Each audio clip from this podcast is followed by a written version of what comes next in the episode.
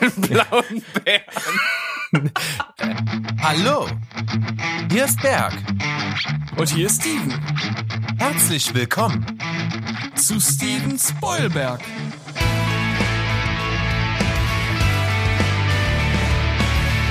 Steven Spoilberg.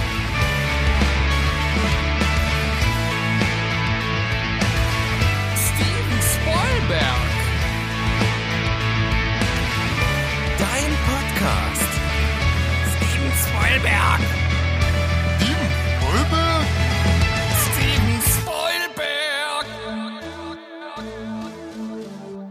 Ja, hallo liebe Leute und herzlich willkommen zur zweiten Folge des Film- und Serienpodcasts Steven Spoilberg mit Steven. Und mit Berg. Genau. Und bevor wir hier uns reinstürzen in den Podcast, habe ich ein kleines Rätsel für dich, Steven. Oh ja, ich liebe Rätsel. Das habe ich mir doch gedacht. Ja, und zwar würde ich das Ganze nennen äh, Bergs zynischer Filmplot. Okay, das, das klingt schon mal gut. Ja. Und zwar würde ich das Ganze so machen. Ich nenne dir einen Filmplot in, sage ich mal, einen kurzen Satz und du musst erraten, um welchen Film es geht. Oh mein Gott, ich hoffe, äh, ich hoffe, oh Gott, ich hoffe, ich schaffe das.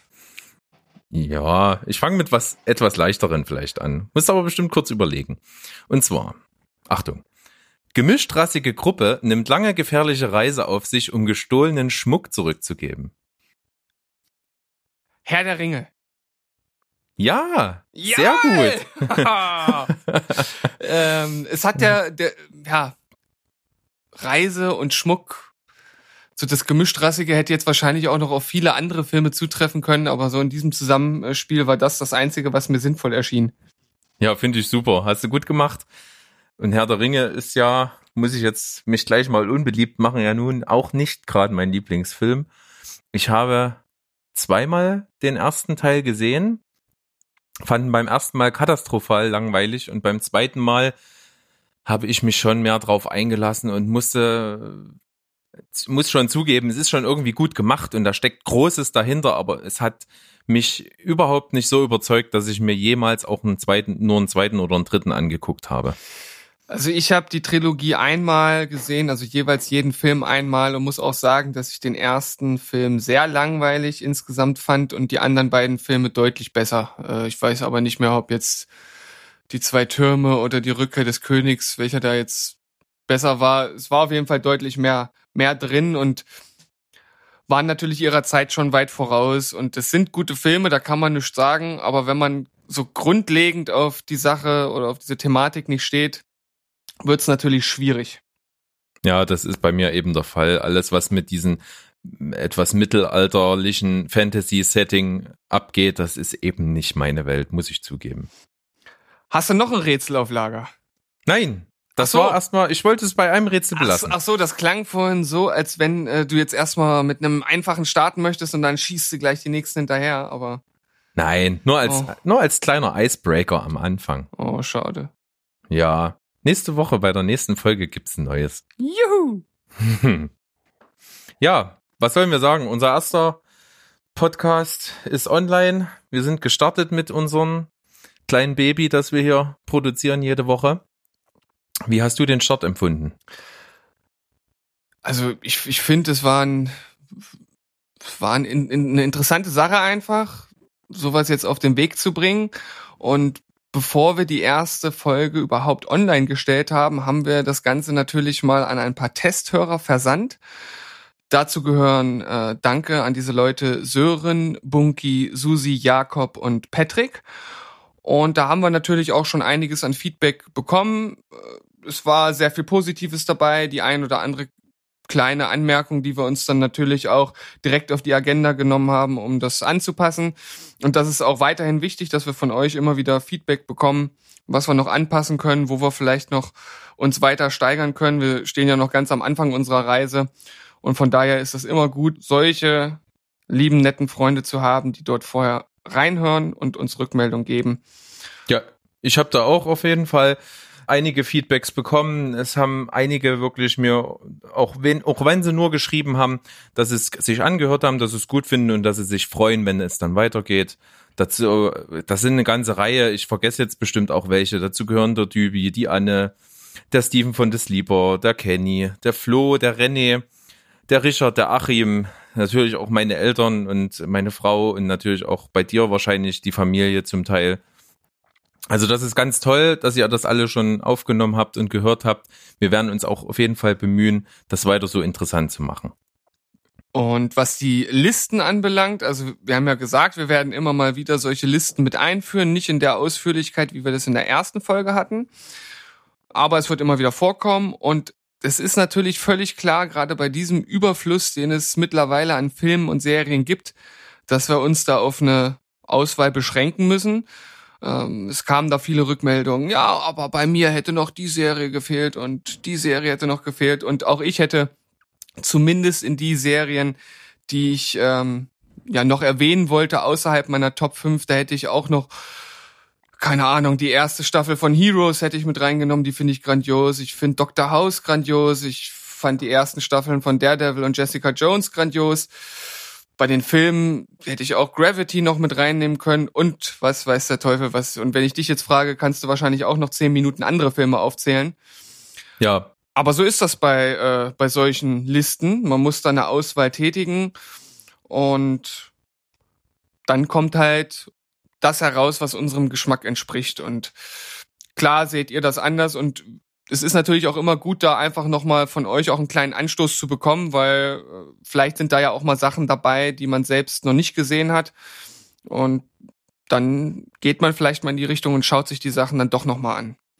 Ja, welcher Wunsch auf jeden Fall mehrfach gekommen ist und das werden wir definitiv in den regulären Folgen, also ab heute machen, ist, dass wir die Filme, die wir nennen, auch in Listen oder über die wir sprechen, dass wir die auch sehr viel intensiver besprechen wollen. Das heißt, natürlich bleiben wir dabei spoilerfrei, versuchen aber nicht so viel darüber zu sagen, wie nur eben geht und da auch ein bisschen, ja, einfach auch ein bisschen emotionaler vielleicht damit umzugehen, wie wir so zu diesen Sachen stehen das werden wir euch definitiv intensiver rüberbringen, als es in der ersten Folge der Fall war. Da haben wir einfach nur versucht, die Masse an Filmen und Serien rüberzubringen, äh, die unsere Lieblingssachen eben sind. Und das hätte den zeitlichen Rahmen dann etwas wahrscheinlich gesprengt. Ja, was die äh, Quellen anbelangt, wo man uns noch hören kann. Also wir haben ja gesagt, äh, wir brauchen vielleicht noch ein bisschen Zeit, um auch auf äh, andere Portale zu kommen. Also mittlerweile findet ihr uns bei Spotify, YouTube, Apple Podcasts und äh, schönen Gruß an die Jungs von Szeneputzen, auch bei dieser. die, genau. Ja, äh, Wir haben uns gut gestellt mit dem Herrn Dieser. Genau. Äh, was ihr jetzt natürlich nicht wisst, äh, die probieren schon seit Ewigkeiten auch auf dieser zu kommen und irgendwie funktioniert's nicht und wir haben es einfach gemacht. Genau. Weil also können, an dieser weil, Stelle. Weil können. Ja, genau. An der Stelle also lieben Gruß. Zähneputzen Podcasts sind unsere Leipziger Podcast-Kollegen und deren Sendung befasst sich mit den Themen rund um die alternative Musikszene. Also wer auf Rock, Metal oder ähnliche alternative Musikstile steht, der kann da gerne mal reinhören bei Szeneputzen Podcast. Genau, und um das jetzt nochmal abzuschließen, ähm, wir haben auch eine Homepage, äh, stevenspoilberg.de, dort findet ihr natürlich auch unsere Folgen ähm, und auch unseren ähm, RSS-Feed, ja, RSS, RSS-Feed werden wir dort mit einfügen für die, äh, die den dann auch noch nutzen wollen. Genau. Und noch kurz zur Info. Wir werden natürlich die Inhalte, die wir hier in den Folgen besprechen, ähm, auch in ein Dokument euch zur Verfügung stellen. Das wird sicherlich auf der Homepage stattfinden. Wir werden da definitiv nochmal über Social Media und sowas äh, einen Link oder irgendwas teilen, dass wir, dass ihr da nachlesen könnt, was für Filme wir besprochen haben, was für Themen wir besprochen haben. Wenn wir hier irgendwelche Artikel oder Videos ansprechen, werden wir euch das da auch äh, mit entsprechenden Links zur Verfügung stellen. Genau. Und äh, damit sind wir eigentlich schon äh, bei der Überleitung zu unserem ersten Blog angekommen.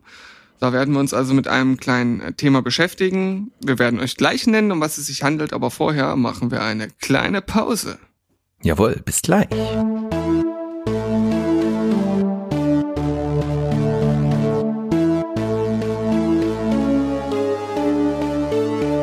Ja, willkommen zurück bei Steven Spoilberg, eurem Podcast für Filme und Serien. Wir starten jetzt in die Themen und ich kann nur sagen, wir haben einen schönen bunten Blumenstrauß fertig gemacht. Und ich, ich würde sagen, du fängst einfach mal an, Steven. Was hast du mitgebracht?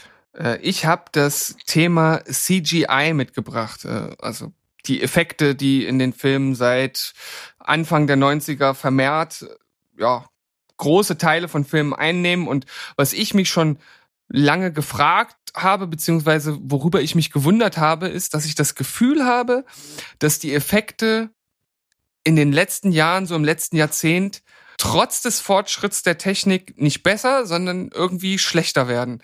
Also gerade in den großen Blockbuster-Filmen habe ich manchmal das Gefühl, Filme aus, aus Mitte der 90er sehen technisch besser aus als das, was uns da jetzt teilweise geboten wird. Und passend dazu habe ich ähm, auch ein YouTube-Video gefunden, das folgendermaßen heißt, Is CGI Getting Worse?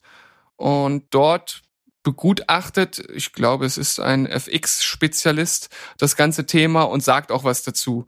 Und das war ein wirklich interessantes Thema.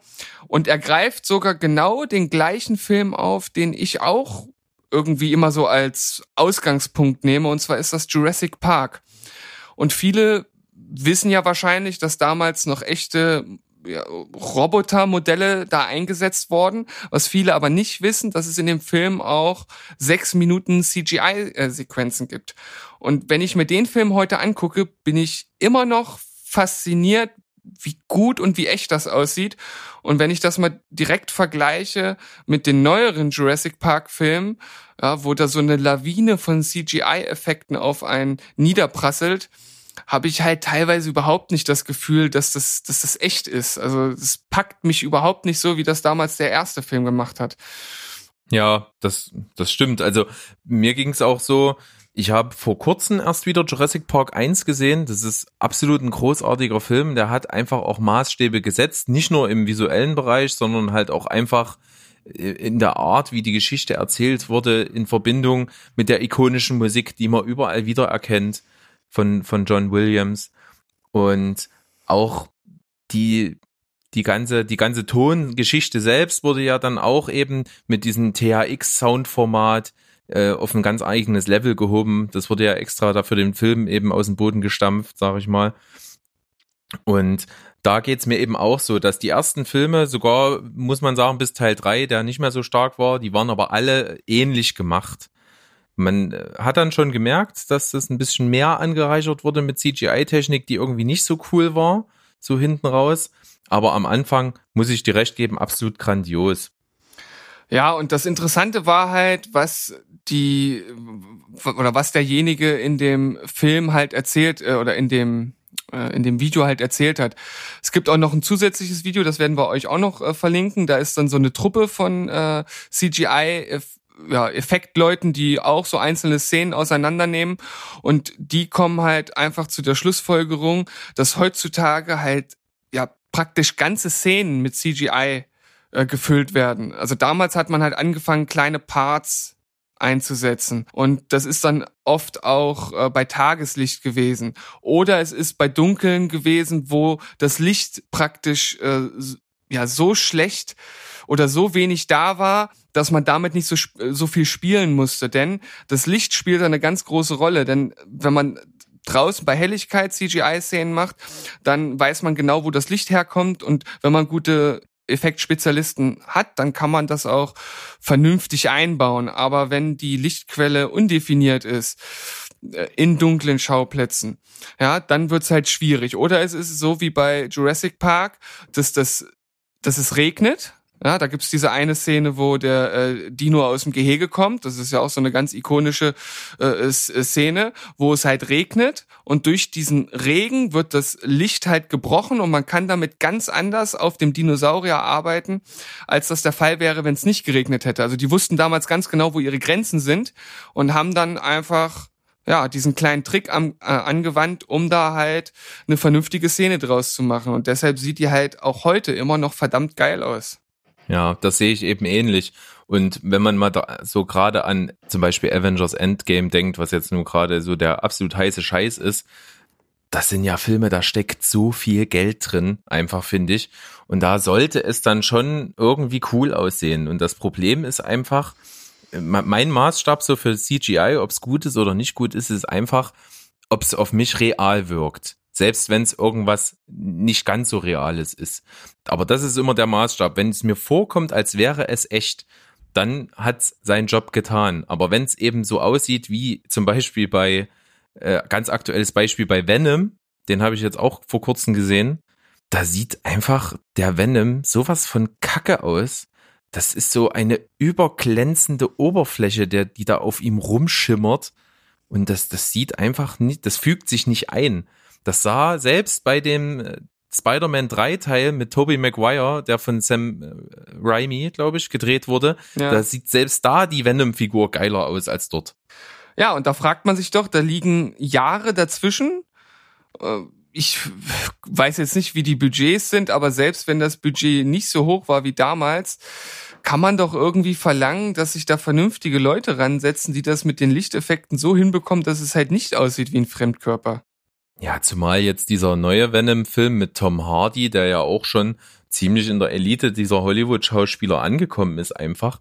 Da gehe ich davon aus, dass das wirklich mit viel Geld dotiert ist und dass eben gerade auch Venom äh, wird ja jetzt auch im, ist ja auch eine Marvel-Figur, weil sie einfach zu Spider-Man gehört. Und da ist ja auch die Frage, ob man das vielleicht dann mal in dieses äh, MCU mit einbindet, also das Marvel Cinematic Universe. Das heißt also, das muss schon irgendwie qualitativ ja irgendwo hoch angesetzt sein, damit das überhaupt mithalten kann. Aber wahrscheinlich denken sich die Macher dann dort, dass halt das Publikum mittlerweile so anspruchslos ist, dass sie das halt einfach schlucken. Und dann wird da natürlich gespart, denn auch die großen Studios schauen halt, wo sie sparen können. Ich denke, wir schauen da vielleicht einfach ein bisschen anders drauf, ja. Ja, das kann sein. Aber es ist eben auch an vielen Stellen ja so, ich finde gerade immer, wenn, wenn entweder menschliche Wesen oder Kreaturen, die irgendwie annähernd menschlich sind oder zumindest irgendwie nachgestellt werden können, dann wird ja oft dieses Motion Capturing Verfahren angewendet, wo also quasi im Studio vor Greenscreen ein Schauspieler an seinen Körper eben diese Punkte hat, die dann vom Q Computer erfasst werden und in, eben dann bei der Animation im letztendlichen Film in Bewegung umgewandelt wird. Und immer wenn das der Fall ist, finde ich, sieht's zumindest rein von der von Bewegungsabläufen und ähnlichen her, sieht's natürlich dann entsprechend natürlich aus. Und das macht schon viel aus, dass das CGI gut wirkt.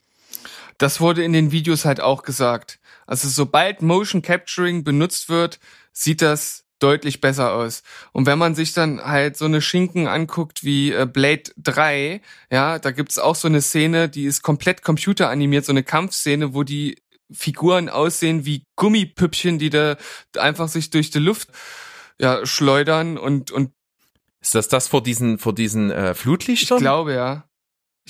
Das, genau, da kämpft der Blade irgendwie gegen dieses, gegen dieses äh, Bloodpack. Nee, nicht, das ist noch nicht das Bloodpack. Nee, das ist irgendwie diese Truppe da von, von den Vampiren, genau, wo die sich dann in seinem Unterschlupf treffen und da dieses UV-Licht, Flutlicht, äh, Wand da aufblitzt und das sieht wirklich scheiße aus. Ja, und, und sowas passiert, wenn unfähige Leute CGI-Szenen machen ohne Motion Capturing-Verfahren. Ja, was zum Beispiel richtig gut aussah, CGI-mäßig, was mich immer beeindruckt hat, waren diese ähm, Planet der Affen-Remake-Filme.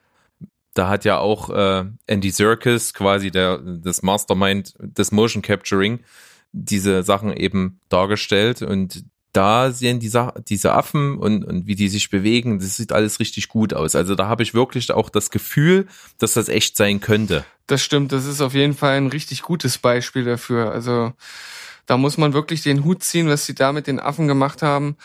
Da sieht man ja auch wirklich die, die einzelnen Haare, ähm, die, die Bewegung, wie du schon gesagt hast, oder jetzt auch bei äh, dem bei dem Avengers-Film, da ist ja Thanos von Josh Brolin auch per Motion Capturing gespielt worden. Ähm, und da haben sie auch gerade im Gesicht auch sehr detailreich gearbeitet. Also es ist einiges möglich. Ja, und es wäre halt schön, wenn man sich da vielleicht auch eben eher wieder drauf besinnt, dass man vielleicht viel Hand macht oder äh, eben im Studio wirklich mit, mit richtigen Stunts oder Feuern oder was auch immer eben bringt und dann das eben nur anreichert mit CGI-Sachen. Weil mir fällt es auch immer auf, auch wenn ich mal eine Serie gucke, klar hast du bei einer Serie auch ein gewisses Budget und da kannst du natürlich jetzt nicht immer wie bei einem Wahnsinns-Blockbuster dort loslegen, aber wenn da ich ein Schiff irgendwie sehe, das ist mir letztens bei Game of Thrones mal aufgefallen, da ist ein Schiff und da wird äh, der Anker geworfen und der Anker fällt ins Wasser und das ist alles nur so CGI und wie das Wasser dann wegspritzt, wenn der Anker da aufs Wasser trifft, das sieht einfach so billig und scheiße aus.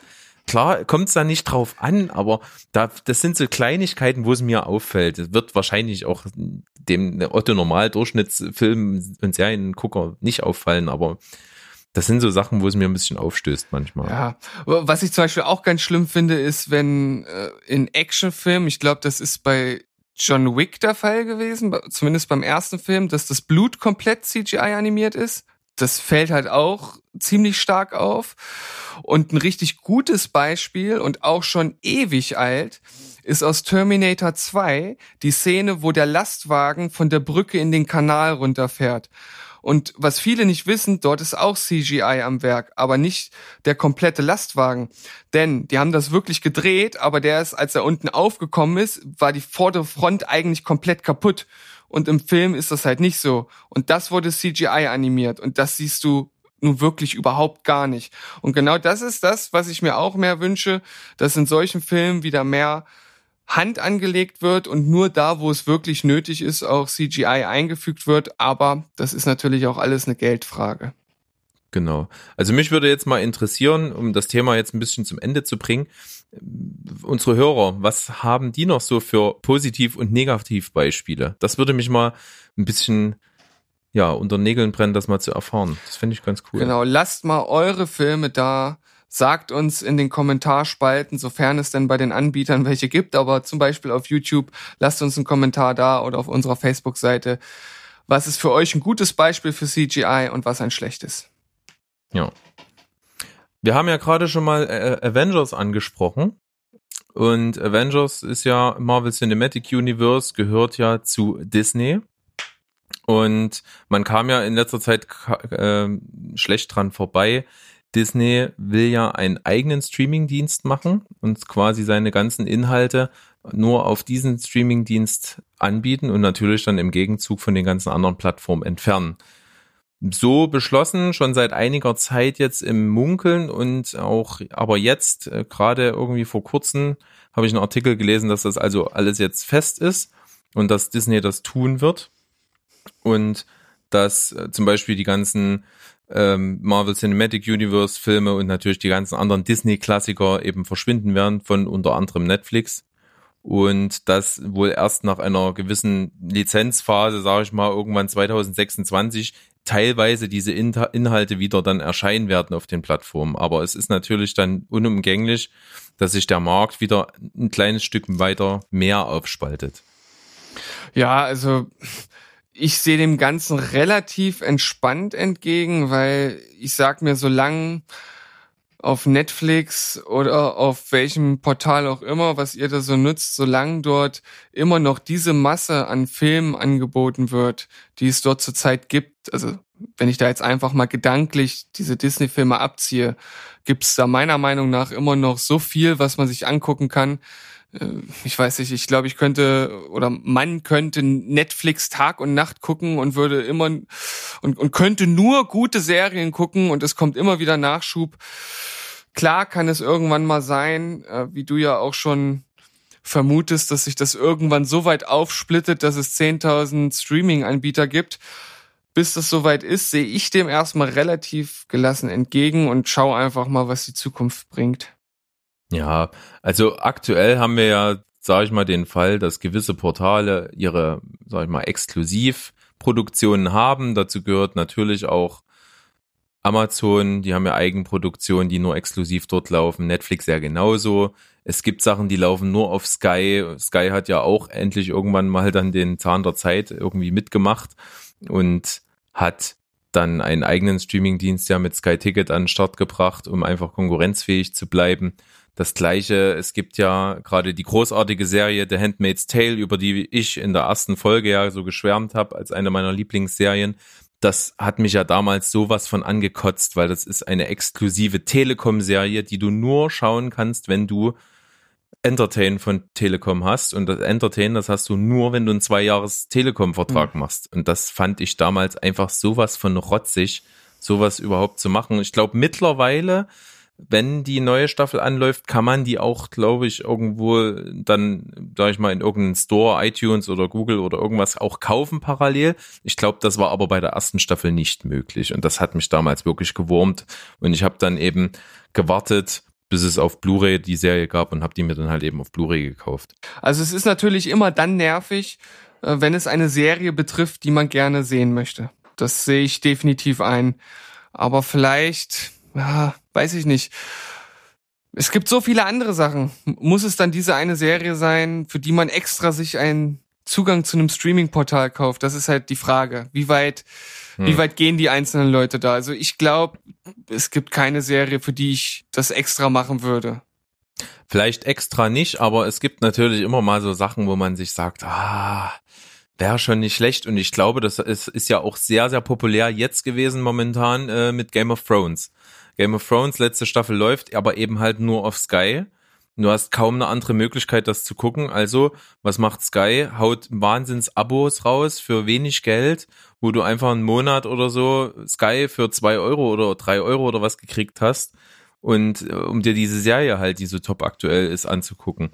Ähm, da kommt sowas schon mal vor und es ist ja mittlerweile wirklich so einfach geworden, sei es bei Amazon, sei es bei Netflix, sei es bei Sky, wo du einfach Monatsabos abschließen kannst, vollkommen ungebunden und dann kündigst du es halt einen Folgemonat wieder. Kannst du das bei Sky? Ja, definitiv. Bei Sky Tick, bei Sky Ticket, ja, definitiv. Hab ich jetzt äh, dieses Jahr schon gemacht. Ich habe mir mal einen Monat lang nur das Sky Ticket Film gekauft, um da halt äh, diese ganzen Filme, die mich interessiert haben, einfach mal zu gucken. Und habe da bestimmt, ich glaube, ich habe da in einem Monat mal so auch schon 19, 20 Filme oder so geguckt. Und dann habe ich das gleich wieder direkt gekündigt und jetzt habe ich es mal wieder nicht mehr. Und wenn mal wieder Filme sind, sagen wir mal so zwei, drei, vier, die mich interessieren, dann kaufe ich es mir halt mal wieder einen Monat dazu und dann melde ich es halt gleich wieder ab. Hm, ja, okay. Das wäre durchaus eine Kompromisslösung. Ja, und ich vermute auch, dass das, wenn sich das noch mehr so aufspalten sollte im Streaming-Markt auf ganz verschi viele verschiedene Anbieter, dann wird es irgendwelche Dienstleister geben, die, äh, wo du dann diese Abonnements verwalten kannst, wo es dann quasi einen Anbieter gibt, über den du dich einloggst und dann hast du dann deine ganzen Mitgliedschaften bei den einzelnen Streaming-Anbietern und klickst die halt rein und raus, wie du es eben brauchst und hast dann halt immer einen Monatspreis und so, der dann abgerechnet wird, wo dir über diese Dienstleistung das dann vielleicht einfach ja leichter zugänglich gemacht wird, diese, dieses Wechselspiel mitzumachen. Ja, könnte ich mir durchaus auch vorstellen, wie das dann technisch und bezahltechnisch umgesetzt wird, ist dann auch nochmal eine Frage, aber da werden sich findige Köpfe zusammensetzen und bestimmt ein ausgetüfteltes Konzept auf den Markt bringen. Ja, definitiv. Aber bis es soweit ist, wie du schon sagst, können wir abwarten und haben trotzdem noch genügend zu gucken. Genau. Wollen wir zum nächsten Thema übergehen?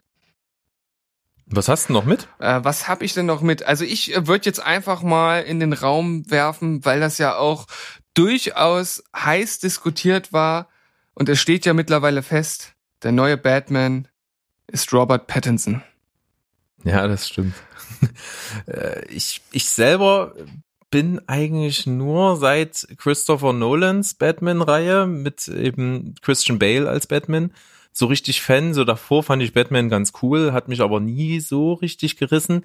Und nachdem die Reihe vorbei war, hat es mich halt auch gar nicht mehr interessiert. Ich habe auch äh, keinen Batman-Film mit Ben Affleck als Batman gesehen. Ja, also ich persönlich fand Ben Affleck jetzt weder überragend noch schlecht. Einige fanden ihn ja wirklich gut. Hm, das, also es ist wirklich, wirklich schwierig, zu sagen, was jetzt Ben Affleck für ein Batman war. für mich persönlich finde ich, dass Christian Bale schon das ziemlich perfekt ausgefüllt hat. Der hat ja auch ein sehr markantes Gesicht und passt einfach sehr gut als Batman. Was man bei Robert Pattinson, ich sag mal so vom Aussehen und dieses markante Gesicht hat er ja durchaus auch. Ich meine, der eine oder andere würde sagen, das ist ein Gesicht zum Reinschlagen, aber Ja, also ich, ich selber bin der Meinung, Robert Pattinson ist definitiv mehr als das, was er jetzt, sage ich mal, bei Twilight ist. Twilight ist einfach das für ihn gewesen, das Sprungbrett, wo er bekannt geworden ist der breiten Masse. Aber ich denke, es ist ein unterschätzter Schauspieler. Weil der, ich habe auch schon andere Filme mit ihm gesehen, wo ein bisschen zeigen konnte, dass da irgendwie mehr ist. Ich glaube auch zum Beispiel Wasser für die Elefanten war zwar insgesamt jetzt nicht kein überragender Film, aber da hat man schon gemerkt, dass da ein bisschen mehr in ihm steckt. Und wenn der gewählt wird für so eine Geschichte, dann glaube ich auch, denken die Leute sich was dabei. Gerade bei so einer wahnsinnig populären Figur wie Batman, da werden die, glaube ich, schon das Richtige hm. tun, hoffe ich. Das hoffe und denke ich auch. Und wenn du sagst, unterschätzter Schauspieler, dann könnte das ja schon ein kleiner Spoiler auf unsere kleine Liste heute sein. Ja, das stimmt. Das ja. könnte, das würde sich auf jeden Fall das würde anbieten. sich anbieten, ja. also, weil bei mir kommt dann auch noch mal was vor, wo jemand äh, sehr unterschätzt wird. Ja, also auch ich denke, dass er definitiv unterschätzt ist. Ich habe zwar keinen von den Filmen gesehen, die du jetzt genannt hast, und er hat da ja den ein oder anderen Indie-Film gedreht, wo man auch gesagt hat, wow, der, der kann schon was. Und das ist ja bei durchaus einigen Schauspielern so gewesen, dass sie bei solchen Rollen angefangen haben. Ich sag nur Heath Ledger, ja, wo man auch nicht gedacht hat, dass dann am Ende sowas halt bei rauskommt wie der Joker. Also ja. von daher. Da war der Aufschrei ja auch damals so groß, dass das, das erst geworden ist. Da war genauso eine Diskussion wie jetzt. Und am Ende, sage ich mal, gibt der Erfolg ihm recht und es ist ein wahnsinnig guter Joker rausgekommen, der dann natürlich auch nochmal einen kleinen Ruhm-Kick bekommen hat, dadurch, dass Heath Ledger dann halt ja eben eben tot ist und äh, Sag's ruhig, sag's wie es ist. Ja, er hat sich umgebracht. Ähm, und dadurch, durch diesen posthumen Oscar, den er da bekommen hat, ist das natürlich noch auf ein Podest nochmal extra gehoben worden, aber trotzdem sehr, sehr verdient. Und ich kann mich noch erinnern, dann danach an diese noch scheinheiligere Diskussion. Ja, und das, das ist ein Monument und das darf nie wieder jemand darf den Joker spielen, weil das würde dem dann nicht gerecht werden und das kann man nicht machen. Und ja, und wie lange hat's denn gedauert, bis wieder jemand einen Joker gespielt hat? Jetzt mit Jared Leto und jetzt äh, in Zukunft ja an der angekündigte Joker-Film, der andersartig ist jetzt mit Joaquin Phoenix. Ja, und ich würde generell immer sagen, abwarten und Tee trinken. Also ich finde immer diese Diskussion im Vorhinein, ob jetzt jemand gut ist oder schlecht ist, völlig sinnlos. Also weil man einfach nicht weiß, was da am Ende bei rauskommt. Also selbst wenn derjenige vorher irgendeine Gurke gedreht hat oder nur Gurken gedreht hat, kann doch trotzdem auch ein guter Film am Ende bei rauskommen. Also wie du gesagt hast, die Leute denken sich ja was dabei in der Regel. Ja, es ist ja auch so, dass gerade so diese äh, Anonymität des Internets und diese Foren und dieses Getrolle und so, was einfach dann verleitet, dass halt bevor überhaupt irgendwas gezeigt wird, das schon zerrissen wird. Das liegt ja auch äh, ganz viel bei Filmen, die erscheinen. Bevor so ein Film erschienen ist, gibt's auch schon zig Bewertungen im Internet. Und da sind nicht Leute dabei, die irgendwelche Testscreenings gesehen haben oder schon mal eingeladen waren zu irgendwelchen Vorpremieren oder weiß der Geier was. Das sind einfach Leute, die sich sagen, ja, finde ich jetzt scheiße, mache ich jetzt runter. Ja, und da, ist einfach das so. Das ist halt völliger Mist, aber wie du sagst, die Anonymität des Internets gibt das halt her und das ist so ein bisschen der aktuelle Zeitgeist. Muss man halt leider mit leben. Aber ich finde es halt, weiß ich, also ich in, in sowas verschwende ich meine Zeit nicht. Ja, und ich habe auch jetzt sogar gelesen, einen Artikel vor ein paar Tagen, da hat Rotten Tomatoes war's, glaube ich. Die haben jetzt ihr Bewertungssystem auf der Internetseite überarbeitet und zwar kann man dann eben ich glaube, erst nach, nachdem der Film angelaufen ist, wirklich tatsächlich Bewertungen abgeben. Wenn man das vorher machen möchte, muss man irgendeine Akkreditierung oder ähnliches quasi vorweisen können, um wirklich zu bestätigen, dass man den Film tatsächlich gesehen hat quasi in Form von irgendeiner Premiereneinladung oder Kinokarte oder eben was auch immer. Und da kann man dann erst bewerten. Da wird eben der Riegel dem vorgeschoben, dass man vorher einfach irgendwas raushaut, ohne dass das irgendwie qualifiziert Aber ganz ist. ehrlich, ich finde das total gut. Ja. Definitiv. Definitiv. da ist wir es hatten, wieder. ja, du hast vorhin auch schon einen definitiv drin gehabt. Ich wollte schon äh, den Buzzer, den roten Buzzer hier drücken, aber ich war, ich, ich war zu langsam. Na gut. Okay. ähm, Hast du noch ein ich Thema? habe ich bin fertig. Ich habe nichts mehr auf dem Zettel. Ja, ein Thema habe ich noch. Und zwar hat mir letztens der allmächtige Algorithmus von YouTube ein Video vorgeschlagen, das sich äh, nannte äh, Dragon Ball ähm, The Fall of Man. Und dann dachte ich so, hä, was, was ist das? Es war jetzt schon drei Jahre alt und ich als Dragon Ball Fan der ersten Stunde hätte das so irgendwie mitbekommen.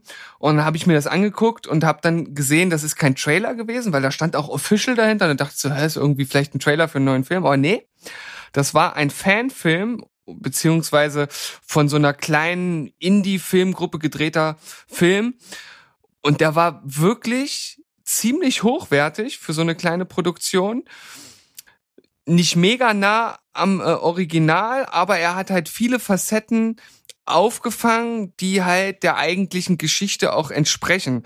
Und genau das hat ja dieser völlig vermurkste Supergurkenstreifen von Dragon Ball Z Evolution, den damals Hollywood rausgehauen hat, nun überhaupt gar nicht äh, gepackt. Das ist auch, weiß ich nicht, das ist, glaube ich, äh, ein Film, der gegen die Genfer Menschenrechtskonvention verstößt. Also so, so ein Schrott, ja, also es ist wirklich unterste Schublade. Und als ich den Film gesehen habe, dachte ich einfach nur so, geil, was Leute auf die Beine stellen können, wenn sie einfach Lust auf das Original haben, wenn sie wollen, dass dem Ursprungsskript oder der Ursprungsgeschichte Genüge getan wird. Und ich glaube, da gibt's noch einige wirklich gute Beispiele. Vielleicht hast du da ja noch ein paar in der Hinterhand. Ja, ich habe mir das ja auch mal angesehen. Ich habe überhaupt keinen Bezug zu Dragon Ball. Ich kenne so ein bisschen die Trickfilme, die es da gab, aber storymäßig habe ich null Ahnung und so und habe mich auch mal durch diesen Fall of Man, den du mir geschickt hast, mal durchgeklickt. Habe da jetzt nicht so viel gesehen, aber was man sieht, er ist auf jeden Fall mit unglaublich viel Liebe zum Detail gemacht. Da äh, steckt auch, wie du schon sagst, es ist eine kleine Indie-Filmfirma, also ein bisschen Geld steckt halt auch schon drin. Es ist halt schon sehr hochwertig gemacht. Und es gibt halt eben verschiedene Stufen von solchen Filmen, würde ich sagen. Also das höchste Level ist natürlich das, wenn, wenn richtige Schauspieler und, und Filmfirmen sich so hingesetzt haben und in der Regel halt so Kurzfilme produzieren. Dazu kann man auf jeden Fall The Punisher Dirty Laundry drehen von 2012. Ja, so richtig, richtig geiles Ding. Ja, das ist ja wirklich mit dem mit mit Thomas Jane in der Hauptrolle, der ja im ersten Punisher, der ja nicht ganz so gut von Fans aufgenommen würde, vorkommt. Der hat da, da die Hauptrolle gespielt in diesem Kurzfilm und der Kurzfilm macht eben das, was die Figur Punisher ausmacht. Es ist halt unglaublich gewalttätig und unglaublich brutal, aber das macht's halt eben so authentisch und deswegen ist das bei den Fans halt so gut angekommen. Also ich habe den damals auch gesehen und dachte, ja, so stelle ich mir halt einen, Punisher vor. Und wie gesagt, wenn die richtigen Leute sich hinsetzen und sagen, wir machen einen Film, der zu der Originalfigur, zur Originalgeschichte passt, dann kommt genau sowas bei raus. Und dazu zähle ich auch den Uncharted Live-Action-Fanfilm. Ähm, nennt sich Fanfilm, weil wahrscheinlich der Hauptdarsteller, der dort mitspielt, das ist nämlich Nathan Fillion, der ähm, ja auch bei Castle die Hauptrolle gespielt hat und bei Escape from Serenity die Hauptrolle gespielt hat. Ähm, Habe ich noch irgendwas vergessen, irgendwas Wichtiges? Das sind Ich so, nicht. das sind so die, die großen bekannten Rollen, die er gespielt hat. Und er spielt dort genau den Nathan Drake aus den Uncharted PlayStation Spielen, die ich mir einfach wünsche. Der halt super zu dem passt, was die Figur in den Spielen ausmacht. Und es gibt ja jetzt auch schon die Bestätigung, dass noch dieses Jahr der Uncharted Hollywood Film gedreht wird. Und da ist man halt auch gleich schon wieder skeptisch, was macht Hollywood da draus, ja? Richtig. Und es gibt ja dann, sage ich mal, die eine Stufe drunter von solchen Fanprojekten, mh, wo jetzt eben auch dieser The Fall of Man Dragon Ball mit dazu zählt, wo es also, sage ich mal, ein bisschen niedriger angesetzt ist. Äh, an der Stelle erinnere ich mich eben auch gerne an diesen Trailer, der mal veröffentlicht wurde zu einem fiktiven Zelda-Film, das hat mich ja damals auch sowas von geteased und das kam auch raus und keiner wus- wusste so richtig, oh, ist das jetzt echt oder ist das fake? Und es hat sich leider herausgestellt, es ist fake, aber der ist wahnsinnig, wahnsinnig gut gemacht. Ich glaube, den habe ich auch gesehen. Ich habe jetzt nicht mehr genau vor Augen, vor Augen, was vorkommt alles, aber ich glaube, ich habe den auch gesehen und ich fand ihn auch sehr gut. Ja, und das nächste Level, also das unterste Level von diesen Fanfilmen, sag ich mal, äh, ist A, Film Schweden, sag ich mal, wo wirklich irgendwelche Hollywood-Blockbuster äh, billigsten Mittel nachgemacht werden. Und äh, Hast du da schon Erfahrungen mitgemacht, Berg? ja, äh, wir haben das ja äh, auf meinem Junggesellenabschied gemacht. Äh, da haben wir ja uns zusammengesetzt und haben zwei Szenen aus dem Mad Max Fury Road nachgestellt äh, mit einfachsten Mitteln, aber trotzdem eben, äh, ja, wir waren sehr nah dran. Wir haben versucht, alles so echt wie möglich äh, mit einzubinden und das war eine unglaublich spaßige Erfahrung und auch der Film, der am Ende rausgekommen ist, der ist sehr, sehr unterhaltsam. Ja, und vor allem merkt man mal, also wie viel Arbeit in so einem in so einem Film steckt, ja. Also wir haben am Ende dann so ein Produkt gehabt von wenigen Minuten und haben den ganzen Tag dran gesessen und am Ende muss man natürlich sagen, es ist ja das das allerunterste Niveau, was wir abgeliefert haben, aber es hat halt Spaß gemacht und genau äh, das ist ja auch das Wichtige, wenn man so einen Film schwedet. Ich weiß ja auch gar nicht, ob ob unsere Hörer überhaupt genau wissen, was ein Film Schweden überhaupt bedeutet, aber vielleicht kannst du das noch mal kurz erläutern.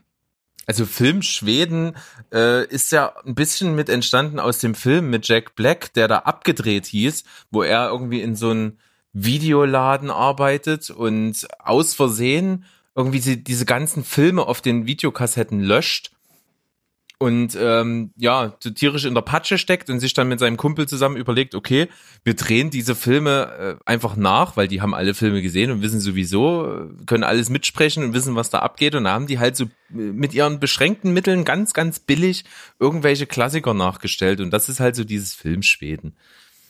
Ja, also super coole Idee, ähm, das überhaupt ja in dem Film zu sehen, wie die das machen und das halt auch einfach selbst mal zu machen. Das hat einen tierischen Spaß gemacht. Also unsere Empfehlung an euch, falls ihr mal viel Zeit habt und äh, Lust sowas zu machen, setzt euch mal dran. Also es ist wirklich eine ne, ne tolle Erfahrung. Ja, auf jeden Fall. Und ich habe dir ja rübergeschickt zu dem gleichen Thema. Es gibt ja auch Leute, die stellen entweder Filmszenen oder oder Trailer eben so in diesen billigen Filmschweden-Stil nach. Und da habe ich dir ja rübergeschickt die französische Version von äh, Ariel die Meerjungfrau, also La Petite Sirène. Ja, das ist sehr grandios. Und da ist halt so dieser, diese, diese, diese Szenen aus diesem Trailer danach gemacht. Und das ist so geil bei ihm zu Hause. Das ist auch nur ein Typ, der alles spielt und der aus Pappmaché dann so diese, diese Fische gebaut hat, die dann durchs, durchs Bild halt irgendwie geschwenkt werden. Das ist so lustig. Werden wir euch auf jeden Fall auch mal mit verlinken. Solltet ihr euch unbedingt angucken. Geht halt auch nur zwei, zweieinhalb Minuten oder sowas. Ist extrem lustig und ist halt wirklich Bild für Bild nachempfunden. Sieht man ja halt dann auch in dem Trailer. Das wird nebeneinander gestellt, quasi das Original und was er da draus gemacht hat. Und es ist unglaublich lustig. Und genau das gleiche wurde gemacht mit Terminator, äh, Terminator 2.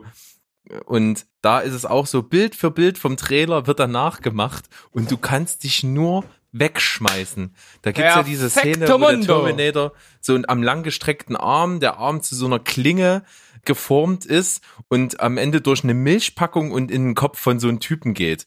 Und das haben die irgendwie so ganz schlecht mit Alufolie nachgebastelt irgendwie. Und das ist so lustig. Kann ich euch echt empfehlen. Verlinkt wir euch auch mit unbedingt mal gucken. Ja, also sch schaut euch das an und äh, wenn euch das äh, gefällt, da gebt da einfach als Begriff ein geschwedete Filme oder Low-Budget äh, Versions oder irgendwie sowas.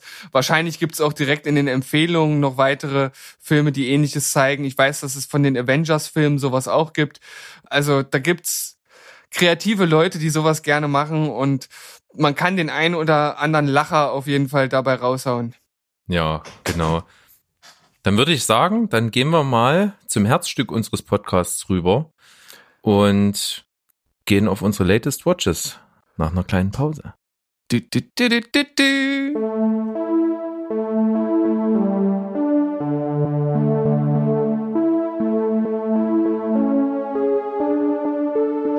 Ja, herzlich willkommen zurück bei eurem Podcast für Filme und Serien Steven Spoilberg. Und jetzt kommt der Abschnitt auf den ich mich am meisten gefreut habe. Und zwar das Herzstück eigentlich, warum wir uns hier zusammensetzen jede Woche. Es geht darum, was hast du die letzte Woche gesehen, was habe ich die letzte Woche gesehen. Ja, ich bin gespannt. Du hast mich ja vorher schon ein bisschen angeteasert und äh, ich überlasse jetzt dir, das Ganze für unser Publikum nochmal zusammenzufassen, was da so auf uns zukommt. Ja, weil diese Woche war das sehr, sehr durchwachsen, denn ich habe von äh, Sachen, die mir gar nicht gefallen haben, bis zu Sachen, die ich grandios fand, alles gesehen. Und ich kann an dieser Stelle ja sagen, ich bin ja schon der, der öfter mal einen schlechten Film sieht. Das liegt generell an den Sachen, dass ich viel auch mal probiere und mich versuche drauf einzulassen äh, und das dann auch tapfer bis zum Schluss durchhalte meistens, wenn es auch wenn es nicht so toll ist. Und es liegt natürlich auch daran, ich gehe so häufig es mir möglich ist zur Sneak Preview. Und da weiß man natürlich ja vorher nicht, was einen erwartet. Genau, und bei mir ist es halt eher so, ich schaue generell eher Serien und wenn ich Filme schaue, dann suche ich die meisten schon sehr gesondert aus und bin dann auch schon darauf aus, dass ich mir einen Film angucke, von dem ich weiß, dass er mir in einem gewissen Maße gefallen wird. Und deshalb wird das bei mir heute doch eher positiver ausfallen, aber ich denke, auch da kann man was mitnehmen. Wobei ich genau wie die meisten da draußen auch wahrscheinlich schon sehr gespannt bin, was bei dir jetzt da an, äh, an Negativität und Hass auf uns niederprasselt. Naja, ich versuch's mal nicht ganz so hart zu machen. Ich war in der Sneak Preview und wir haben eingangs mal kurz über Herr der Ringe gesprochen und dass ich da nicht so der größte Fan bin. Und was könnte dann an der Stelle für mich besser sein als Herr der Ringe? Ja, ein Film über den Typ, der Herr der Ringe geschrieben hat. Perfekt. Ein Biopic über Tolkien kam in der Sneak Preview ja, was soll ich dazu sagen? Ich finde, es gibt einfach nicht her, dass man einen Film darüber machen kann. Es ist einfach so stinkend langweilig gewesen. Ja, man kann dem Film zwar zugute halten, dass er handwerklich einfach solide gemacht ist. Das ist halt, wie ein Film sein sollte, die Schnitte und so und der Musikeinsatz, das passt irgendwie schon alles und die Schauspieler sind auch einigermaßen passabel. Äh, bis großartig, äh, muss ich auch zugeben. Es spielt Lily Collins mit, die ich wirklich sehr, sehr, sehr gerne sehe die auch äh, für mich eine sehr große Bandbreite hat, einfach an schauspielerischen Sachen, die sie rüberbringen kann. Aber trotzdem war der Film halt für mich unerträglich. Und das liegt einfach daran, Tolkien war halt ein Engländer, der in jungen Jahren schon sehr äh, auf Sprachen abgegangen ist, der, sage ich mal, ein Sprachgenie auch war das dann auch studiert hat äh, im späteren Verlauf seines Lebens und eine eigene Sprache erschaffen hat. Und äh, diese Sprache war wohl sehr hochwertig, also wurde von Professoren auch äußerst gelobt dafür. Und er hat halt eben auch die Auffassung vertreten, dass eine Sprache eben nicht nur aus Vokabular und Grammatik und Bedeutung besteht, sondern eben auch äh, eine Mythologie hat und ein Volk, was diese Sprache spricht und lebendig macht und dass hinter dieser Sprache auch eine Geschichte steht. Und das hat ihn eben dazu veranlasst, dieses Universum um Herr der Ringe zu erschaffen. Das ist jetzt, sage ich mal, das in Kurzform, klingt äh, auch jetzt nicht so spannend und ist es auch nicht. Ein Film, den ich mir nicht freiwillig anschauen werde. Also, ich dir auch nicht empfehlen. Da spielt jetzt halt auch einfach mit rein. Erstens, ich bin auch kein großer Herr der Ringe-Fan.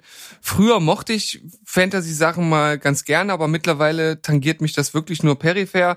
Und dann muss man dazu sagen, wie ich vorhin auch schon gesagt habe, ich die wenige Zeit, die ich dann auch nutze, um was zu gucken, die nutze ich, um Filme zu schauen, die mir auch, ja, möglichst gefallen werden. Und wenn ich schon vorher weiß, es ist ein Film über ein Thema, das mich nicht interessiert, du gibst deine Meinung dazu ab, dass es dich auch nicht großartig angetan hat, dann weiß ich schon, okay, den lasse ich einfach links liegen. Ja, und ich kenne deinen Filmgeschmack, den kannst du ganz getrost links liegen lassen. es ist, ich hatte noch, äh, ein Kumpel war mit im Kino und der hat die ganze Zeit auch nur gestöhnt, weil er es so kacke fand und das, den das auch so angenervt hat, dass ich trotzdem sitzen geblieben bin. ja, du bist, du bist halt ein harter Hund. Ja, definitiv. Also es, ich muss auch wirklich zugeben, Lily Collins hat mich, sage ich mal, an den Film gebunden. Die ist wirklich immer bezaubernd und die spielt auch sehr, sehr gut. Die hat allerdings in dem Film nur eine relativ kleine Rolle, auch wenn nicht weniger bedeutend. Und die Hauptrolle hat äh, Nicholas Holt gespielt, wenn ich den jetzt richtig ausspreche. Äh, sagt der dir was? Ja, sagt mir was. Das Jetzt hier, der hat äh, bei den äh, X-Men First Class Sachen da, hat er diesen, diesen blauen Bären da gespielt. den blauen Bären. Hank, hieß er da Hank oder sowas? Ja, Hank, Hank McCoy. Ja. Und ist auch der kleine, der kleine Junge aus About a Boy. Ah, hm. Genau. About a Boy finde ich auch einen absolut großartigen Film. Liebe ich über alles. War das nicht, Könnte ich mich wegschmeißen. war das nicht auch der Schauspieler von hier den, den äh, Harry Potter äh, Sequels, hier den beiden, die fabelhaften Dingswesen Nein, da? nein, nein, nein, das ist Eddie Redmayne. Ach, Eddie Redmayne. Ja, okay, Ja. habe ich jetzt durcheinander gebracht. Aber ich habe auch, mal kurz überlegen, von den Filmen, die du gerade genannt hast, bis auf die X-Men-Filme keine gesehen. Also der ähm, About a Boy oder Der Tag der toten Ende, ein hervorragender Beititel, kann ich dir absolut empfehlen. Ist super, super lustig. Und äh, ich habe eine ziemliche Schwäche auch für Hugh Grant-Filme, äh, in denen er eine humoristische Rolle spielt, weil ich seinen Humor einfach mag und seine ganze Körpersprache. Und der ist immer so trocken und, und der haut Dinger raus, da könnte ich mich wegschmeißen. Also Notting Hill mit ihm großartig, äh, mitten ins Herz, ein Song für dich oder tatsächlich Liebe. Das sind alles Filme, da, da kann ich herzhaft über ihn lachen. Ja, ich kenne ja deine Liebe zu Hugh Grant.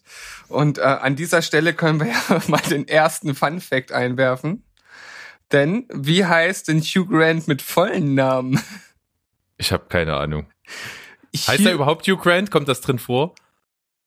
Wie meinst du Oder das? ist das nur ein Künstlername? Ist das nur ein Künstlername? Nein, oder? nein, er, er heißt Hugh Grant, aber er heißt mit vollem Namen Hugh John Mungo Grant. Der, wer, wer nennt denn sein Kind Mungo? Oder Mango, ich weiß es nicht genau, aber es ist schon ziemlich cool. Das ist doch kein Name. Ja, Wo hast denn das gelesen?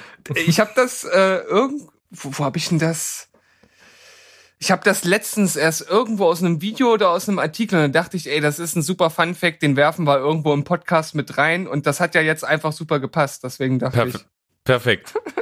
Gut, also zu, genug zu Tolkien. Ist kein schöner Film, habe ich insgesamt unterm Strich mit drei von zehn Punkten bewertet. War für mich wirklich unerträglich langweilig. Und glaube auch nicht, dass für, für jemanden, der Herr der Ringe ganz, ganz toll findet, der Film irgendwie besser ist. Kann ich, also ein bisschen vielleicht, aber nicht viel. Ich weiß nicht, vielleicht unterschätzt man da dann auch die Hardcore-Fans, die sich einfach allen Scheiß reinziehen, keine Ahnung. Aber ich glaube, wir stehen dort beide auf einer ähnlichen Seite, wobei ich mich generell immer zurückhalte bei Filmen, die ich nicht gesehen habe, aber da spricht halt alles dafür, dass es auch kein Film für mich ist. Okay. Soll ich mal meinen Film Ja, bitte, raushauen? bitte. Mach. Und, und zwar habe ich vor kurzem zusammen mit meiner Frau und ihrer Schwester Christopher Robin geguckt. Oh, Und äh, ich muss ja dazu sagen, dass ich tatsächlich äh, auch sehr gerne die Winnie Pooh-Serie im Fernsehen geguckt habe, so früher zur Schulzeit, wenn ich dann, äh, was weiß ich, fünfte, sechste, siebte Klasse oder sowas, wenn ich nach Hause gekommen bin, Super RTL, da lief das ja immer. Einfach schöne Erinnerungen daran. Es sind ja auch wirklich lustige Charaktere drin. Also äh, Tigger ist halt einfach so einer, äh, mit dem man sich, denke ich, ganz gut identifizieren kann, wenn man so ein äh, aktiver kleiner Jugendlicher ist. Dann später auch, auch IA mit seiner latent depressiven Art, der auch im Film also wirklich One-Liner bringt, wo du dich halt wegschmeißen kannst.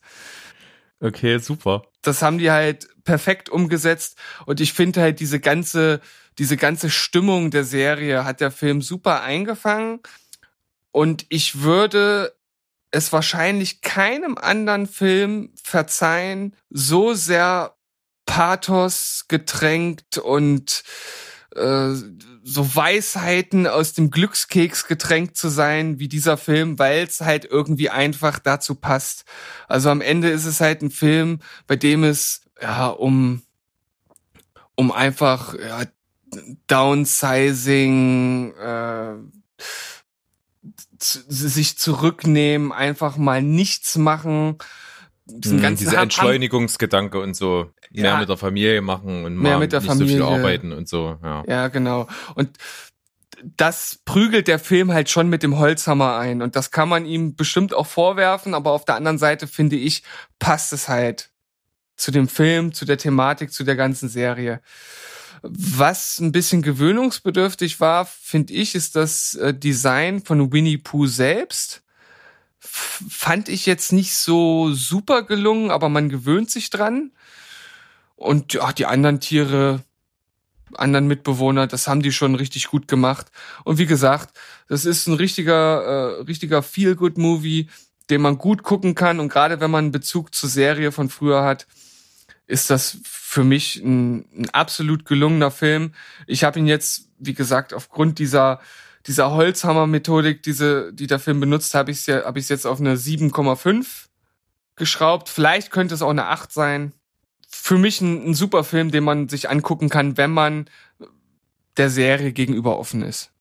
Okay, also ich habe Winnie Pooh auch sehr, sehr, sehr gerne geguckt und werde mir den Film definitiv anschauen. Ähm, dann werde ich mich jetzt mal langsam steigern. Ich hatte vorhin schon mal ganz kurz angekündigt, ich habe Venom gesehen. Ja. Ähm, ja, das und das, äh, was ich über CGI da gesagt habe, das zieht sich auch also durch die restlichen Aspekte des Films. Ich fand ihn unterm Strich nicht gut. Ich habe viel erwartet, ehrlich gesagt. Es wurde, hat, wurde ja auch am Anfang recht gelobt und ich fand ihn aber eigentlich nicht gut. Also er ist so oberflächlich und äh, Venom war eine Figur, die ich in dem ganzen Spider-Man-Universum immer sehr, sehr gut fand und auch äh, in dem nicht so äh, gut angekommenen äh, dritten Teil dieser Spider-Man-Reihe mit Tobey Maguire äh, auch Venom schon cool fand und mich gefreut hatte, dass der drin vorkam und fand ihn auch gut dargestellt und auch gut CGI, wenn man das jetzt mal so als Verb verwenden darf. Und äh, in dem Film mit Tom Hardy hat das nicht so gepasst.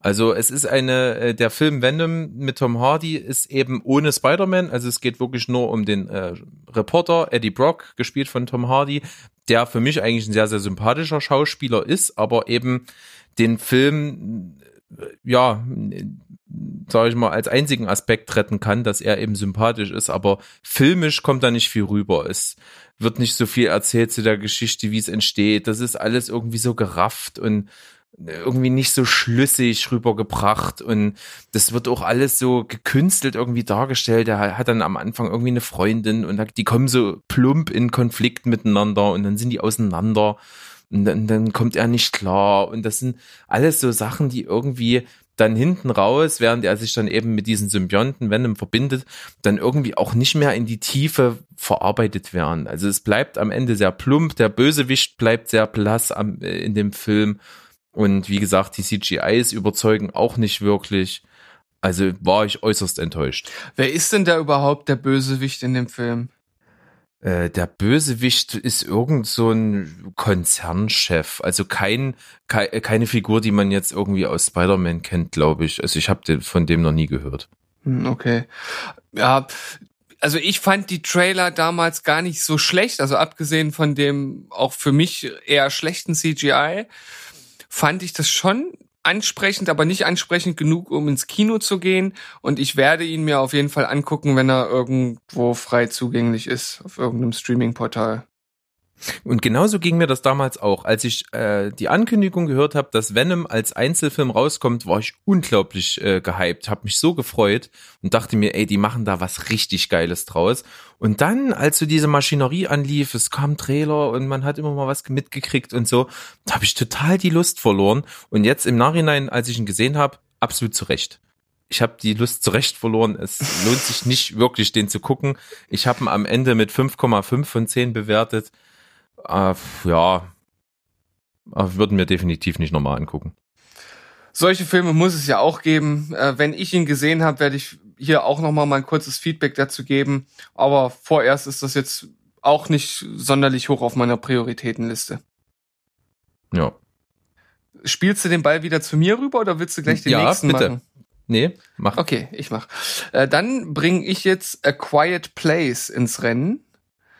Und wenn ich recht in Erinnerung schwelge, dann weiß ich, dass du den Film auch gesehen hast. Ja, hab ich. Tatsächlich. Es geht ja in dem Film darum, dass äh, die Erde von irgendwelchen Aliens wahrscheinlich äh, heimgesucht wurde. Und zwar sind das Wesen, die dort auf Geräusche reagieren und die nicht sehen können. Das heißt also, wenn man auch nur ein leises Geräusch macht, kommen sofort diese Biester angewetzt und, und töten einen äh, bestialisch, ohne dass man einen Hauch einer Chance hat. Und die Erfahrung, die hatte ich mir damals tatsächlich äh, im Kino gegeben. Ich, ich denke, im Kino ist das bestimmt eine ganz gute Erfahrung gewesen. Ja, vor, zumal ja wirklich es darum geht, das weiß man eben vorher, dass in diesem Film äh, kaum Geräusche oder Musik stattfinden und dass es äh, den Großteil der Zeit einfach sehr, sehr leise ist. Und das kann natürlich im Kino furchtbar nach hinten losgehen, wenn man halt viele hat, die quatschen oder viele hat, die irgendwie rascheln und weiß ich nicht was. Aber, das spricht wahrscheinlich für den Film, es war wirklich sauleise im Kino. Man hätte eine Stecknadel fallen hören können. Und das spricht, glaube ich, für den Film. Ja, und wenn man diese durchaus löchrige Grundprämisse des Films annimmt, denn also man kann sich da mal äh, zu belesen, was da so andere äh, zu sagen. Ich meine, das fängt ja schon an mit Körpergeräuschen im Schlaf, die man gar nicht äh, selbst kontrollieren kann, bis zu anderen äh, Dingen, die man so über den Tag macht, sind das ja schon Geräusche, die man gar nicht verhindern kann und dass sie dann, ich weiß auch nicht, von wo die dann immer angerannt kommen. Also ich fand das halt auch sehr komisch. Wo leben die? Leben die direkt um der Ecke in Löchern oder wo halten die sich auf? Und man wird da relativ im Dunkeln gelassen und die kommen halt einfach immer nur ganz schnell angerannt und hauen einen halt einfach weg. Und ja, wie gesagt, man muss diese löchrige Logik einfach annehmen und wenn man das macht, finde ich, bekommt man einen unglaublich spannenden Film. Der hat mich fast die komplette Spielzeit über gefesselt. Er ist super geschauspielert. Mit an Bord bei dem Film sind John Krasinski und Emily Blunt, die auch in, also in echt ein äh, Liebespaar ja sind und in dem Film halt auch ein Ehepaar spielen, die mit ihrer Familie halt versuchen zu überleben. Und die haben das super gemacht und es passt von der Chemie alles wirklich gut zusammen. Ja, und gerade auch im Hinblick darauf, dass du wirklich viel mit Mimik, mit äh, Blicken und Ähnlichem machen musst, hat das für mich wirklich funktioniert. Also das hat so eine Spannung aufgebaut die ganze Zeit und du hast halt auch selber eben, du, das, das liebe ich ja, wenn du in dieses, in diese, in diese Situation im Film mit reingezogen wirst, wenn du halt selber da sitzt und dich dabei ertappst, wie du versuchst, kein Geräusch zu machen. Ja. Und das dann, ist halt echt wirklich gut. Dann hat der Film ja wirklich das erreicht, was er erreichen wollte. Ja. Also ich habe ihm eine 8,5 gegeben, weil ich einfach diese Grundprämisse annehme. Ich finde, man muss bei manchen Filmen auch einfach sagen, okay, man nimmt den Film einfach an und durchdenkt das jetzt nicht alles. Also, genau. Also ich habe äh, 7,5 gegeben damals weil ich schon dann am Ende ein bisschen das Gefühl hatte, dass er irgendwie sehr abrupt endet, aber auf der anderen Seite ist es wahrscheinlich dann auch einfach auserzählt gewesen hm. in, in seinem Verlauf. Aber trotzdem sehr, sehr guter Film, der das, was er machen wollte, und zwar diese Stille rüberzubringen und mit wenig Geräuschen äh, zu arbeiten, wirklich par excellence gemacht hat. Gefällt dir das Ende? Ja, nein? Äh, ich kann es jetzt gar nicht mehr so rekonstruieren, also wahrscheinlich ist es mir dann doch nicht so im Gedächtnis geblieben. ja, ich, ich fand das äh, ein sehr äh, stimmiges Ende. Also da hätte man ja auch viele Wege gehen können. Ich fand das äh, in sich stimmig, deshalb bei mir auch die 8,5 am Ende. Ja, kann man auf jeden Fall geben. Ich komme dann mal zum nächsten bei mir und zwar ein Film, den ich absolut grandios fand, den ich damals ähnlich wie Venom äh, sehr, sehr heiß erwartet habe, dass er ins Kino kommt und äh, aber wirklich nur aus organisatorischen Gründen es nicht geschafft habe, mir ihn anzusehen und den jetzt nachgeholt habe und vollkommen begeistert bin. Es ist Glass. Ach, echt? Cool. Ja, habe ich gesehen. Hast du ihn auch gesehen? Ich habe den leider nicht gesehen. Äh, ich glaube, äh, ich hab mich da tatsächlich so ein bisschen abschrecken lassen von den doch nicht ganz so guten Kritiken, die er bekommen hat. Und ich weiß gar nicht, hatten wir irgendwie mal geplant, den zusammen zu gucken? Ja, wir wollten irgendwie ins Kino und das hat dann nicht geklappt. Ja. Aber ähm, ich habe dann auch nach dem Film mal die, äh, geguckt, wie die Kritiken so waren, habe auch gesehen, dass die nicht besonders waren und muss zugeben, ich äh, ich kann es nicht nachvollziehen. Also äh, Glass ist für den, der es nicht weiß, es ist der dritte Teil der Trilogie, äh, Trilogie von M. Night Shyamalan. Ähm, der erste Teil war Unbreakable und der zweite Teil war Split. zwischen Unbreakable und Split lag ja auch eine ganz schön lange Zeit und aber jetzt relativ kurz hinten dran dann eben der Abschluss dieser Reihe mit Glass. Und ich fand ihn absolut grandios. Ich fand auch die Vorgängerfilme schon sehr, sehr gut. Unbreakable ist ein unglaublich guter Film und vor allen Dingen für mich einer der besten Superheldenfilme, wenn man so will, weil es geht ja wirklich um dieses epische Thema Gut und Böse, Held und Schurke. Das wird in diesem Film auf so eine besondere Art und Weise, wie man es in keinem anderen Film äh, vorgesetzt bekommen hat, wiedergegeben. Ist, ist super visuell und symbolisch umgesetzt, ist absolut sehenswert, definitiv. Und Definitiv. Verdammt. und den, den sollte man nicht verpassen und sollte man auch definitiv gesehen haben. Und Split war dann ein Film über einen Typen, der extrem gut gespielt wird von äh, James McAvoy, der schizophren ist und irgendwie über 20 Persönlichkeiten in sich hat und der spielt das genial. Der, du, jedes Mal siehst du das rein am Blick schon, dass er gerade eine andere Figur ist, an der Art, wie er spricht, an der Art, wie er sich bewegt. Ähm, das ist, sage ich mal, das, worum es bei Split geht. Und jetzt im dritten Teil, in Glass, den ich gesehen habe, werden quasi diese beiden Filme verbunden und diese Figuren aus den beiden Filmen treffen aufeinander.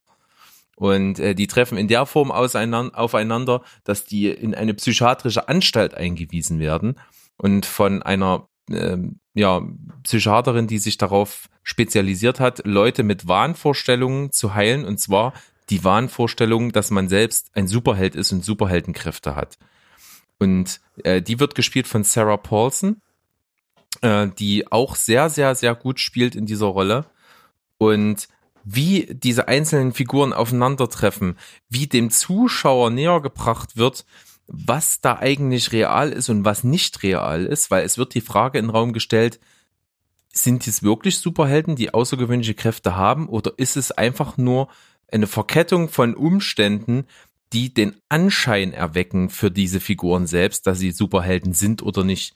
Und diese Frage wird super gut aufgeworfen und behandelt und hat mich komplett fasziniert und ist einfach für die Trilogie ein wahnsinnig guter Abschluss.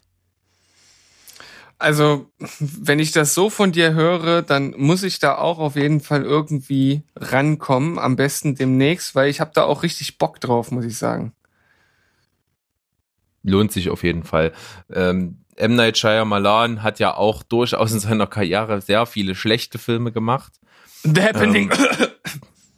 Ähm, Ja, auch ein Mark Wahlberg konnte da nichts mehr machen, um The Happening irgendwie Und noch rauszureißen. Der wertet jeden Film auf. Ja, das ist richtig. Aber da konnte er nicht mehr viel machen. Ja, aber diesmal sehr, sehr gelungen, passt super ins Bild dieser anderen beiden Filme und ist von den dreien auch für mich der beste. Echt, der beste sogar? Ja. Oh, das ist auf jeden Fall äh, ein Adelstitel. Habe ich neun von zehn Punkten gegeben. Okay. Das fixt mich noch mehr an. Okay. Hast du noch was oder soll ich noch durchziehen? Äh, ich habe noch äh, einen, das ist jetzt zwar nicht so in den letzten Tagen gewesen, aber auch einer, den ich hier nochmal nennen möchte. Und zwar habe ich gesehen Three Billboards Outside Ebbing, Missouri. Oh, herrlich. Und den fand ich wirklich gut. Also es geht darum, dass eine Mutter ja im, im Hinterland von äh, Amerika, Ebbing, Missouri, wie der Titel sagt, drei ja Werbeschilder kauft und dort halt sehr anklagende Schriften draufpackt äh, bezüglich des Falls ihrer Tochter, die vergewaltigt und getötet wurde und dass die Polizei dort halt einfach nicht genug gemacht hat. Und das Ganze entwickelt dann ja eine sehr äh, spannende Dynamik und wird halt durch die Schauspieler unter anderem Frances McDormand, die die äh, Mutter spielt, und dann Sam Rockwell und Woody Harrelson einfach getragen. Also das ist ist wirklich ein, ein Film, der durchaus seine Längen hat, aber mich hat mich hat er gepackt und auch äh, das Ende ist ein, ich sag mal, sehr mutiges, wie ich finde, ähm, weil halt auch auch die, die, die Thematik, die damit zusammenhängen, ja durchaus auch äh, diskussionswürdig ist. Also jeder, der den Film gesehen hat, der äh, weiß jetzt bestimmt, was ich damit meine. für mich ist es am Ende eine 8,5 geworden und alleine die Szene, für die Sam Rockwell dann wahrscheinlich auch den Oscar bekommen hat, hat er doch, ne? Hier in dem Film, ich glaube. Äh, ich bin mir nicht ganz sicher. Ich glaube ja. Ich glaube, er ist hierfür als bester Nebendarsteller ähm, belohnt worden. Vielleicht äh, schaust du das nochmal nach, nicht, dass ich unseren Zuhörern Mhm. hier Falsches erzähle, aber ich, ich dächte, Also auf jeden Fall hat Frances McDormand äh, für die beste weibliche Hauptrolle den Oscar gekriegt. Das äh, steht auf jeden Fall fest. Und ich guck derweil mal. Ja, und da gibt's halt einfach eine Szene, die, die ist halt wirklich packend, grandios und auch super gedreht.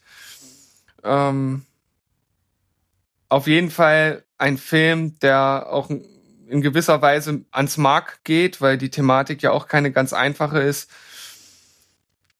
Aber wer auf so Hinterland oder im Hinterland, im amerikanischen Hinterland spielende Filme steht, mit guten Charakteren, mit einer interessanten Story und mit guten Schauspielern, der ist hier ziemlich gut aufgehoben.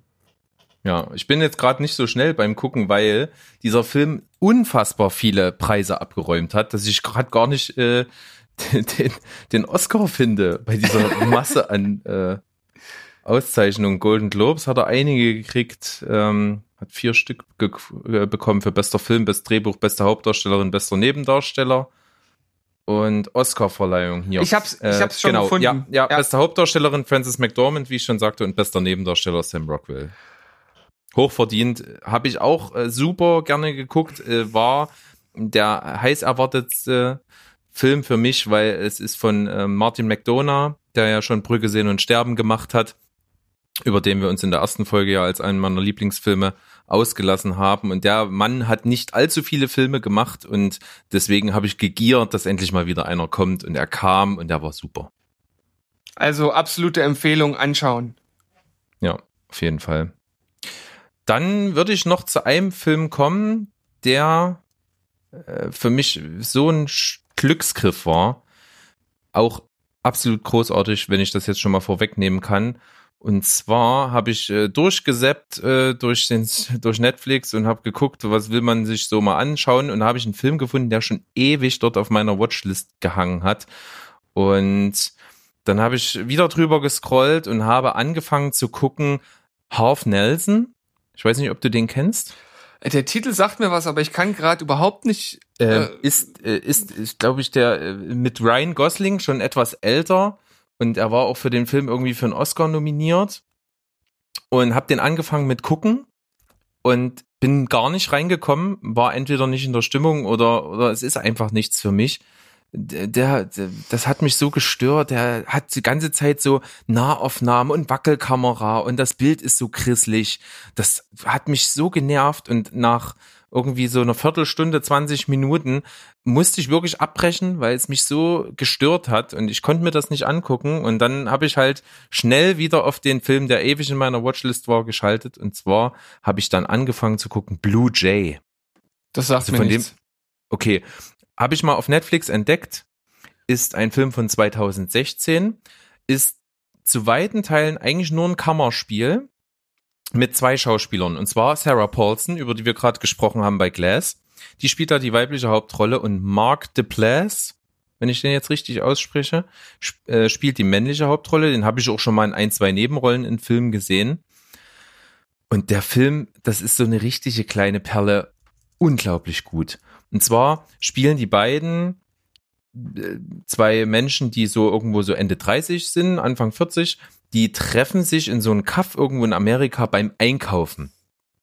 Und du siehst gleich irgendwie, sie erkennt ihn und, und ja, ist ein bisschen schüchtern und so, und dann spricht sie ihn an. Und man merkt, okay, die haben sich ewig nicht gesehen, die kennen sich wahrscheinlich aus der Schule irgendwas. Und kommen dann so ins Gespräch und das Gespräch ist ganz unbehaglich.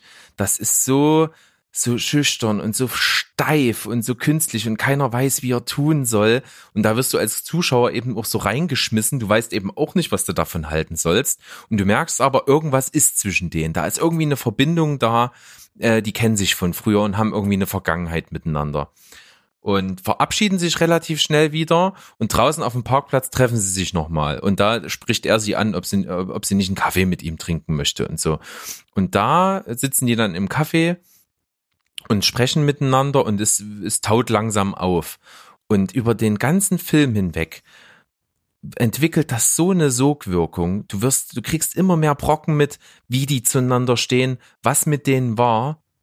Und das ist Wahnsinn, wie sich das aufbaut. Es spielt dann, die gehen dann zu ihm nach Hause und sind dann bei ihm zu Hause und da spielt halt der Großteil des Films und dort merkst du, was verbindet diese beiden und diese Beziehung zwischen denen wird klar und nimmt dann im weiteren Verlauf äh, auch noch Wen Wendung, eine Wendung, sage ich mal. Und es ist unglaublich gut geschauspielert. Die Chemie, die stimmt so genial. Du merkst eben gerade am Anfang, wo das noch so steif ist, merkst du trotzdem, okay, da ist was. Und das, das merkst du nur über so kleine Gestiken, kleine Arten, Arten, wie gesprochen wird. Und das ist schauspielerisch wahnsinnig, wahnsinnig gut. Hat mich unglaublich gefesselt und emotional auch berührt. Also ich muss sagen, so eine Filme, die einen einfach irgendwo reinschmeißen und man weiß, da ist irgendwas, aber man weiß nicht genau was. Und wenn sich das dann perfekt aufbaut, bis man dann irgendwann rauskriegt, was da eigentlich los ist, das finde ich immer super spannend. Und da gibt's ja auch wirklich viele Filme, die da ähnlich aufgebaut sind, die dann am Ende irgendeinen Twist drin haben, den man nicht erwartet. Ähm, klingt für mich jetzt super interessant, habe ich vorher noch nie von gehört. Und es ist immer schön, wenn man da Hinweise kriegt auf solche Filme, von denen man noch nie was gehört hat um sich da auch mal was völlig Neues reinzuziehen. Ja, kann ich sehr empfehlen. Und wie ich das schon angedeutet habe, es, es wird dann auch eine kleine Wendung geben. Ähm, das ist auch, die ist auch anders, als man es erwartet. Also man erwartet ja von Anfang an, okay, es kommt irgendwo was. Aber in welcher Form, das habe ich mir vorher nicht ausmalen können und hat mich dann äh, noch positiver überrascht, als ich es erwartet hätte.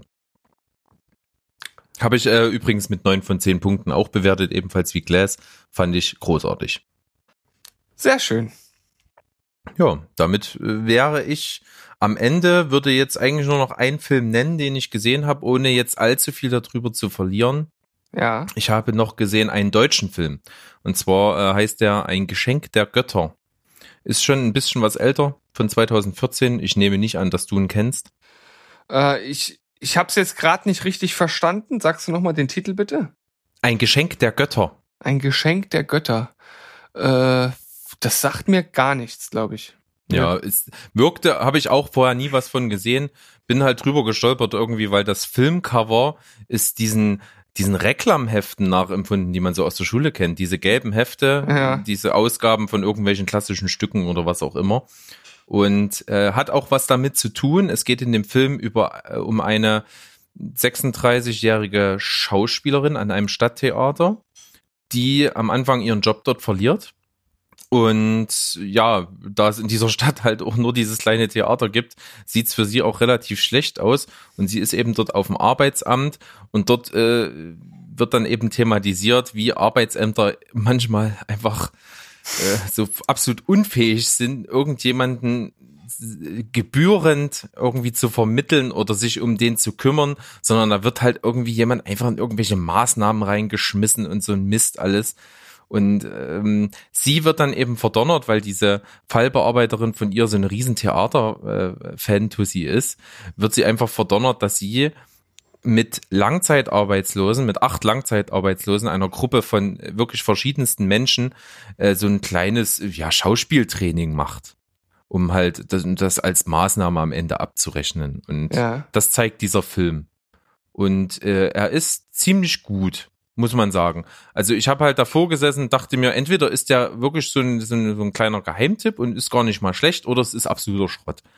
Und es war äh, ersteres, er war wirklich äh, sehr gut gespielt und äh, vor allen Dingen diese Prämisse, dass du in diese Leben von verschiedenen Leuten reinguckst, wie die so abgestürzt sind und dass es da ganz unterschiedliche Gründe einfach dafür gibt. Die werden sehr gut beleuchtet und äh, da äh, es ist auch viel Zynismus dabei und auch viel so ein bisschen so eine so eine ja sarkastisch ironische Herangehensweise an diese Unfähigkeit auch teilweise vom Amt und an diesen Ungerechtigkeiten, die da manchmal sind. Und das wird ziemlich interessant dargestellt. Ja, das ist doch nochmal ein Tipp, den man gut äh, mitnehmen kann. Ich denke, es wird nicht so viele dort draußen geben, die den Film auch gesehen haben. Vermute ich jetzt einfach mal. Ähm, super. Ja. Habe ich äh, 7,5 tatsächlich gegeben, weil er mich doch sehr auch überrascht hat. Und kann man sich angucken. Sehr schön. Dann können wir diesen Abschnitt ja jetzt eigentlich abschließen und äh, dann auch langsam, wenn ich so auf die Uhr gucke, eigentlich zu einem Ende kommen, weil irgendwie sind wir jetzt doch schon wieder ganz schön lang dabei. Wir hatten uns ja eigentlich vorgenommen, die Folgen nicht so lang werden zu lassen wie die erste Folge. Ich weiß nicht, vielleicht können wir da auch noch irgendwas anderes uns überlegen, damit wir das einfach ein bisschen sinnvoller aufbauen für die kommenden Folgen. Ja, gut, also ich würde jetzt einfach mal sagen, das ist ja auch irgendwo ein Prozess. Wir haben jetzt einfach Themen reingenommen und haben die relativ äh, intensiv besprochen. Klar, diese Woche war es auch relativ viel von den Latest Watches her, definitiv. Sonst habe ich vielleicht nicht ganz so viele Filme auf dem Tarot. Äh, aber ich glaube, wir haben generell schon an dieser Stelle der, sag ich mal, Folgenstruktur so viel Zeit auf dem Tarot.